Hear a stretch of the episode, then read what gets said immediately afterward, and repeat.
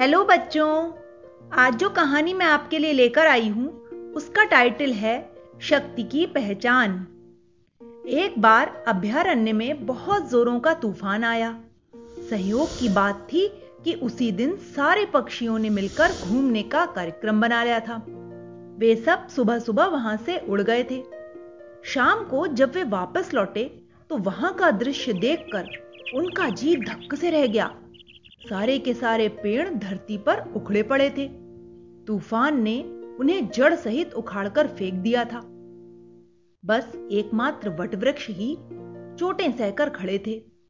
पक्षियों ने दुखी मन से वृक्षों की संवेदना में शोक सभा की। आखिर उन्हीं की गोद में वे पले बढ़े और रह रहे थे। जीवन के ना जाने कितने सुनहरे दिन उन्होंने उन्हीं वृक्षों की गोद में बिताए थे। साथ ही उनके घोंसले अंडे बच्चे भी वृक्ष के साथ ही नष्ट हो गए थे। सारे पक्षी बड़े उदास थे। उन्हें लग रहा था जैसे उनके सभी सगे संबंधी गुजर गए हों। उस दिन न किसी ने खाया, न पिया। कुछ दिन इसी प्रकार शोक की स्थिति में बीते। तब एक वृद्ध नीलकंठ से न रहा गया। उसने सभी पक्षियों को इकट्ठा किया और कहने लगा, बच्चों, तुम ऐसे कब तक शोक मनाओगे? इस तरह शोक मनाने से क्या लाभ? मरने वालों के साथ मरा नहीं जाता। पर हाँ, यदि उनके प्रति हम सच्चा प्रेम, सच्ची श्रद्धा रखते हैं तो कुछ ऐसा करें कि उनकी स्मृतियाँ दुनिया में रहें। सभी पक्षियों को नीलकंठ दादा की बात बिल्कुल सही लग रही थी। दादाजी, आप ही बताइए कि हम सब क्या करें? वे एक स्वर में पूछने लगे। यदि तुमने वृक्षों को सच्चे मन से प्यार किया है तो उन्हें फिर से लगाओ।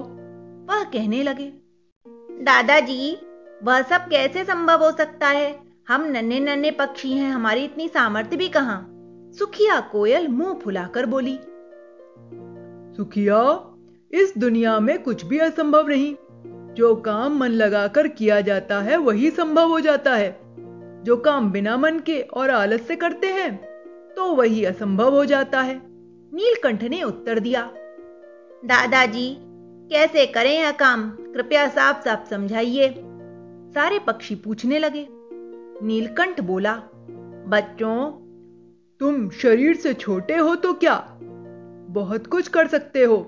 तुम सभी अपनी अपनी चोंच में एक एक पेड़ या पौधे का बीज ले आओ। थोड़ी थोड़ी दूर पर अपने पंजों से जरा सी ज़मीन खोद कर उसे दबा दो। जल्दी ही वर्षा आने वाली है। कुछ ही दिनों में तुम देखोगे कि तुम्हारे चारों ओर ढेर सारे नन्हे नन्हे पौधे उगाए हैं। दादाजी, बात तो आपने बहुत अच्छी बताई है। हम ऐसा ही करेंगे। यही वृक्षों के प्रति हमारी सच्ची श्रद्धांजलि होगी। सभी पक्षियों ने मिलकर कहा और अपने अपने भोजन की खोज में उड़ चले। उस दिन से सभी पक्षियों ने अभियान शुरू कर दिया। शाम को जब वे लौटते थे तो उनके पंजों में किसी न किसी वृक्ष का बीज लगा रहता था। उस बीज को या तो गड्ढे में डाल देते थे, या फिर अपने पंजे से थोड़ी सी ज़मीन खोदकर उसमें दबा देते थे। कोई कोई पक्षी तो छोटा सा पौधा ही जड़ से ही उखाड़ लाता था। कई पक्षी तपती दोपहरी में भी अपनी चोंच में पानी भरकर लाते और लगाए गए वृक्षों बीजों में डालते।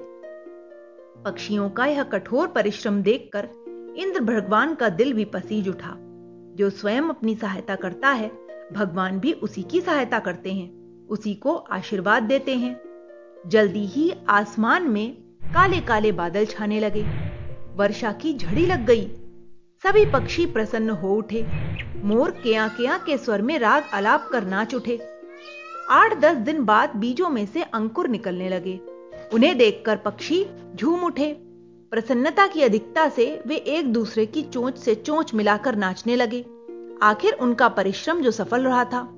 नियमित और व्यवस्थित रूप से परिश्रम करने से बड़ा उद्देश्य भी पूरा हो जाता है।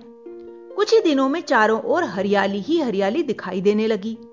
वह स्थान अब पहले से भी अधिक सुंदर लग रहा था। सभी पक्षियों ने उसका नवीन नामकरण भी किया था।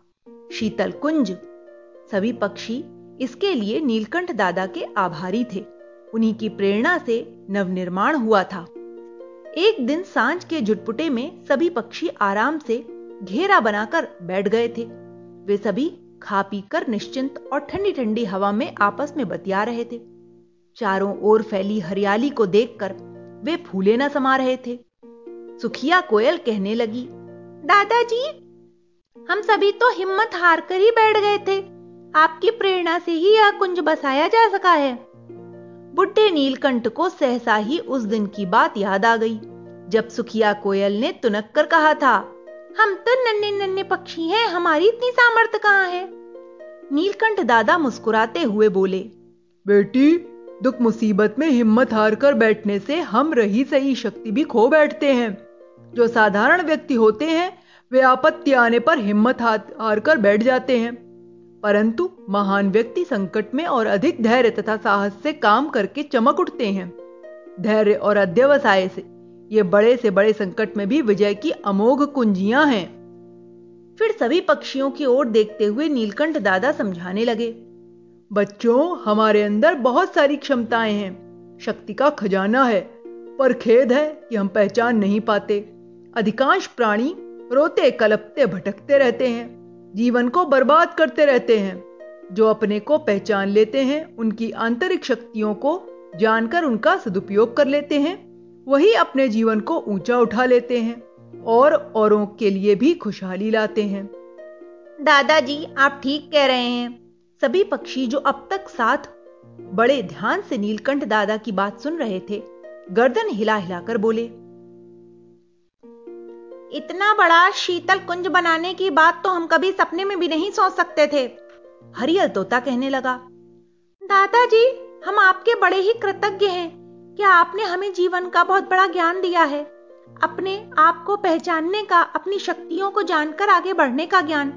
हम आपका यह संदेश लेकर दूर दूर तक जाएँगे और दीनहीन प्राणियों में नई चेतना, नई जागृति का मंत्र फूकेंगे। इस प्यार से नीलकंठ दादा की आँखों में आँसू चमक आए।